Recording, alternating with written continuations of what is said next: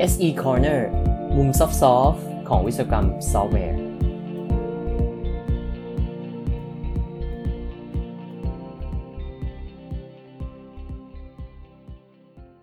ส่วนหนึ่งที่สำคัญที่สุดนะครับ ในการบริหารจัดการความซับซ้อนของซอฟต์แวร์ ก็คือการออกแบบซอฟต์แวร์ที่เราทำให้ความซับซ้อนเหล่านั้นเนี่ยถูกซ่อนอยู่นะครับ แล้วก็ทำให้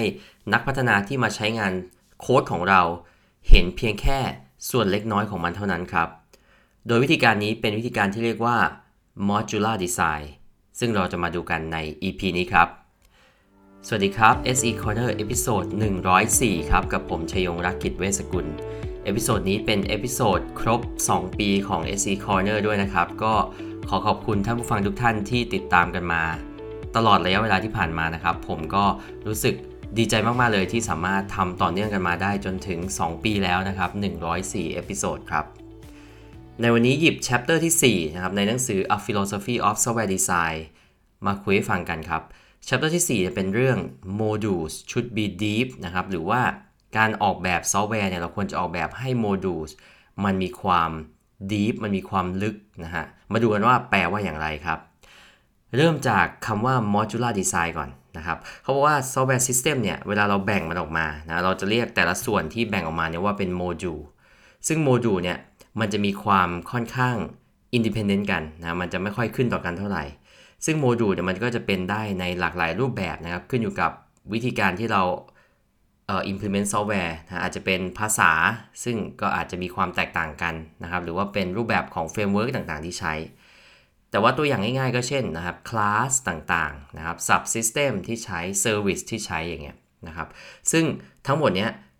มันจะต้องมีความเชื่อมโยงกันอยู่ในระดับหนึ่งนะครับ แต่ว่าอาจจะไม่ได้เชื่อมโยงกันอย่างลึกซึ้งมาก แล้วสิ่งที่ทำให้เกิดความเชื่อมโยงกันเนี่ย เราจะเรียกว่ามันมี dependency ซึ่งกันและกันนะครับ โมดูล A ขึ้นกับโมดูล B ก็ module A กับ module B มี dependency ซึ่งกันและกัน B ไปขึ้นกับ C นะครับ C ไปขึ้นกับ D แล้ว D มาขึ้นกับ A เงี้ยก็จะมี dependency เกิดขึ้นเรื่อยๆนะครับ เมื่อเรามีการพัฒนาซอฟต์แวร์เพิ่มมากขึ้นเรื่อยๆ หลักการของคำว่า modular design ก็คือ เรามีการออกแบบซอฟต์แวร์เนี่ยเพื่อทำให้ dependency ของมันระหว่างโมดูลน้อยที่สุด ซึ่งตรงนี้ตรงกับหลักการที่เรียกว่า coupling นะฮะในใน software engineering เราก็จะมีหลักการที่เรียกว่า coupling ซึ่งคือแปลว่า dependency ระหว่างโมดูลในซอฟต์แวร์ เราต้องการจะลด coupling ลงมาให้น้อยที่สุดนั่นเอง นอกจากนี้เรามาดูว่าเราเวลาเรามีแต่ละโมดูลนะครับ มันจะมีส่วนประกอบอะไรบ้าง1โมดูลมีส่วนประกอบสำคัญ 2 อย่างก็คือ interface กับ implementation interface คืออะไรนะครับ interface ก็คือส่วนที่อธิบายว่าโมดูลนั้นทำอะไร หรือว่าตอบคำถาม what นั่นเอง แต่ไม่ได้อธิบายว่ามันทำอย่างไรนะครับไม่ได้ตอบคำถามว่า how ก็จะเป็นส่วนที่อธิบายตัวโค้ดที่อยู่ด้านล่างของมันอีกทีหนึ่งวิธีคิดง่ายๆ ก็คือคำว่า interface เนี่ยก็คือตัว signature นะครับของแต่ละ method เนี่ยนะครับก็จะเป็นเป็น interface ของมัน ในขณะที่ implementation ก็คือสิ่งที่มันมาขยายจากตัว interface ออกมานะครับเป็นการเอา interface มาทำให้เกิด การทำงานจริงนะก็คืออธิบายแล้วว่า how ทำอย่างไรนะครับ เพราะฉะนั้นในแต่ละส่วนนะครับในแต่ละโมดูลเนี่ยมันก็จะประกอบด้วยสิ่งง่ายๆอยู่แค่นี้นะครับ คือ interface กับ implementation ดังนั้นเพื่อให้ง่ายนะครับ เดี๋ยวเรามาดูกันว่าเราจะเรียกโมดูลเป็นอะไรได้บ้างนะอะไรก็ได้ที่เป็น unit of code นะครับเป็นส่วนของโค้ดส่วนหนึ่งที่มันมีทั้ง interface และ implementation ครบถ้วนเป็นอะไรได้บ้าง เช่น ในภาษาที่เป็น object oriented programming ตัวโมดูลก็คือเป็น class นะครับ แล้วฟังก์ชันนะฮะในภาษาที่ไม่ใช่ object oriented ก็สามารถเรียกว่าเป็นโมดูลได้เหมือนกัน นอกจากนี้ถ้าเราคิดถึงเลเวลที่มันสูงขึ้นมานิดนึงนะครับ เราอาจจะคิดถึงว่าการเรียก HTTP request ไปยัง API อันนึงเนี่ยก็เป็นโมดูลได้เหมือนกันนะครับ ตัว API call ก็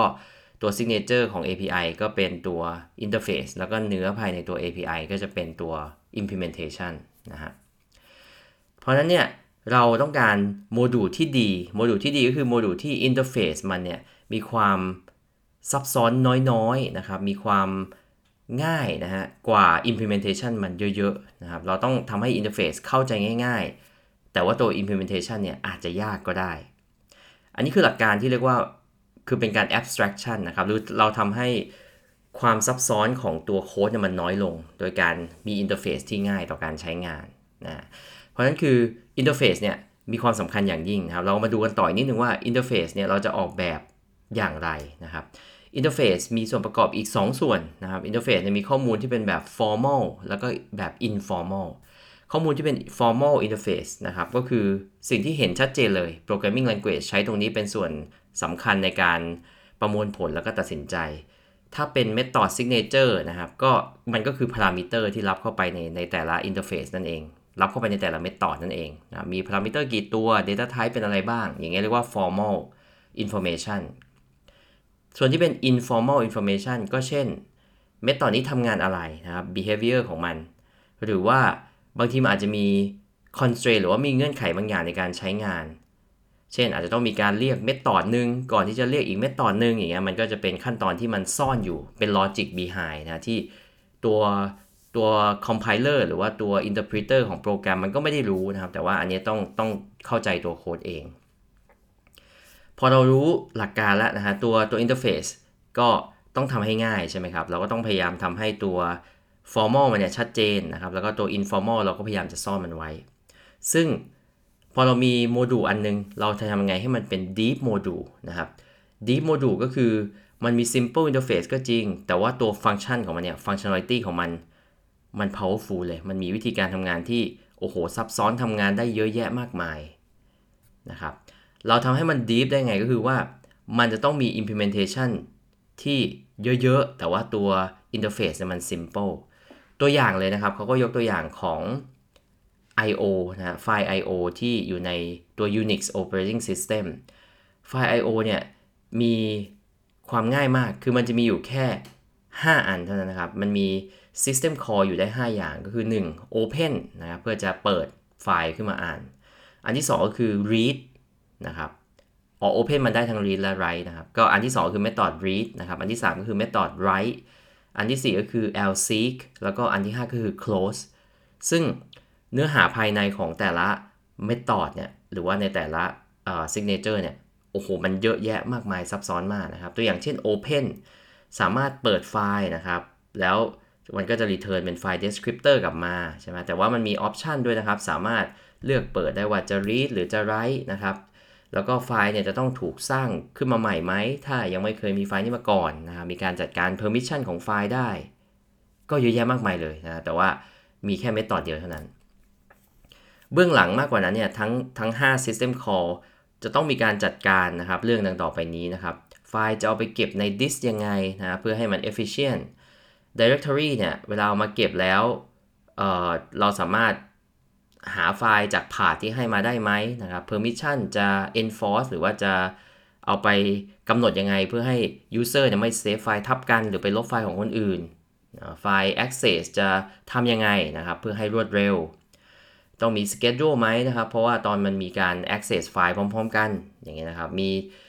ไฟล์ data ที่ถูก cache ไว้หรือเปล่า เพื่อให้สามารถเปิดขึ้นมาอีกครั้งได้อย่างรวดเร็ว โอ้ยมากมายเลย แต่ว่าทั้งหมดมีอยู่แค่แค่ 5 system call เท่านั้นเอง อันนี้ก็เป็นตัวอย่างของ deep module นะครับ เขียน interface ให้ง่าย แต่ว่าเนื้อหาข้างในซับซ้อนได้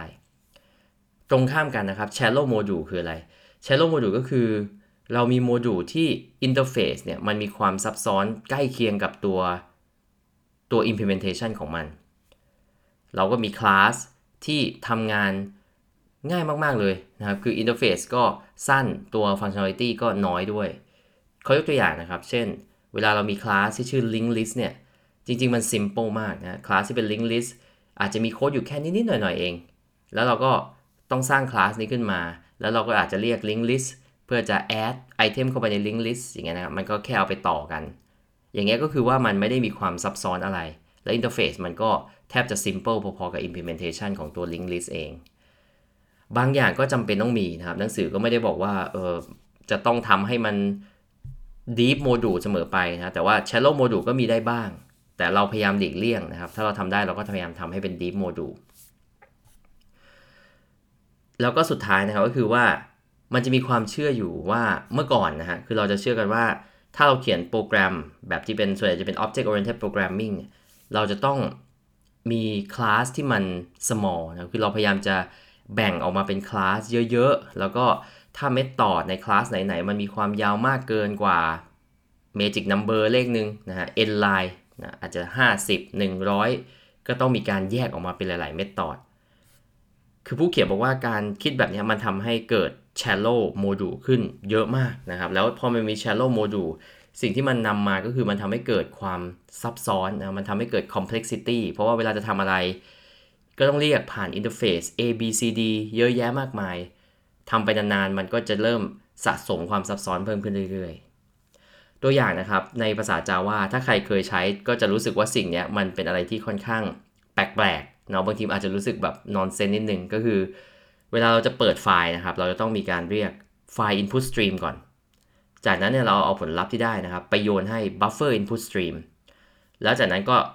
อัดต่อมานะครับ อาจจะเป็น object input stream หรือเป็นแบบ string reader อะไร stream reader อย่างเงี้ยนะครับ ตรงเนี้ยมันแต่ละอันมันมันค่อนข้าง shallow นะครับ คือไฟล์ input stream เนี่ยมีหน้าที่อย่างเดียวคือสร้างไฟล์ stream ขึ้นมา จากนั้นส่งไฟล์ stream ไปให้ buffer input stream เพื่อให้สามารถมี buffer ในการอ่านได้ แล้วสุดท้ายก็ค่อยไปเอาตัว object input stream ไปใช้จริง ๆ ไอตัว 3 2 ขั้นตอนแรกไฟล์ stream กับ buffer stream เนี่ยใช้แค่ครั้งเดียวด้วยนะครับ เปิดขึ้นมาใช้แล้วก็ใช้ต่อใช้ต่อ แล้วก็มีแค่ตัวสุดท้ายที่เราจะเอาไปใช้จริงๆ ใช่ไหมครับ ถ้าใครเคยเขียน Java น่าจะพอจำได้ ผู้เขียนก็บอกว่าอันนี้มันเป็นตัวอย่างของ shallow module นะครับ แล้วก็การที่ต้องสร้างไฟล์ stream กับ buffer input stream คือผู้เขียนภาษาเนี่ยอาจจะเข้าใจว่าบางคนอาจจะเลือกที่จะใส่ buffer หรือไม่จะใส่ buffer ก็ได้ แต่ผู้เขียนคิดว่าจริง ๆ แล้วถ้ามันเป็นเคสที่ทุกคนส่วนใหญ่มักจะใช้ buffer อยู่แล้ว เราควรจะลดความซับซ้อนตรงนี้ลงของ interface นะครับ ก็คือให้การมี buffer input stream เนี่ยเป็น default ไปเลย แล้วเรามีวิธีที่จะไปปิดมันในภายหลัง หรือว่าตอนที่เลือกเอาเองได้จะดีกว่านะครับ อันนี้ก็จะเป็นเนื้อหาทั้งหมดนะครับใน chapter นี้ผมสรุปวิธีสั้น ๆ ว่า เวลาเราสร้างโมดูลนะครับอยากให้ทุกคนนึกถึง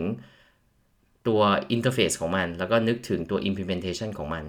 เราจะทำอย่างไรให้โมดูลนั้นเป็น deep module ซึ่งก็คือ interface เนี่ยควรจะ simple ใช้ง่ายนะครับ เพื่อให้ลด dependency ระหว่างโมดูลอื่น ๆ ในขณะที่ implementation ของมัน ก็สามารถซับซ้อนแล้วก็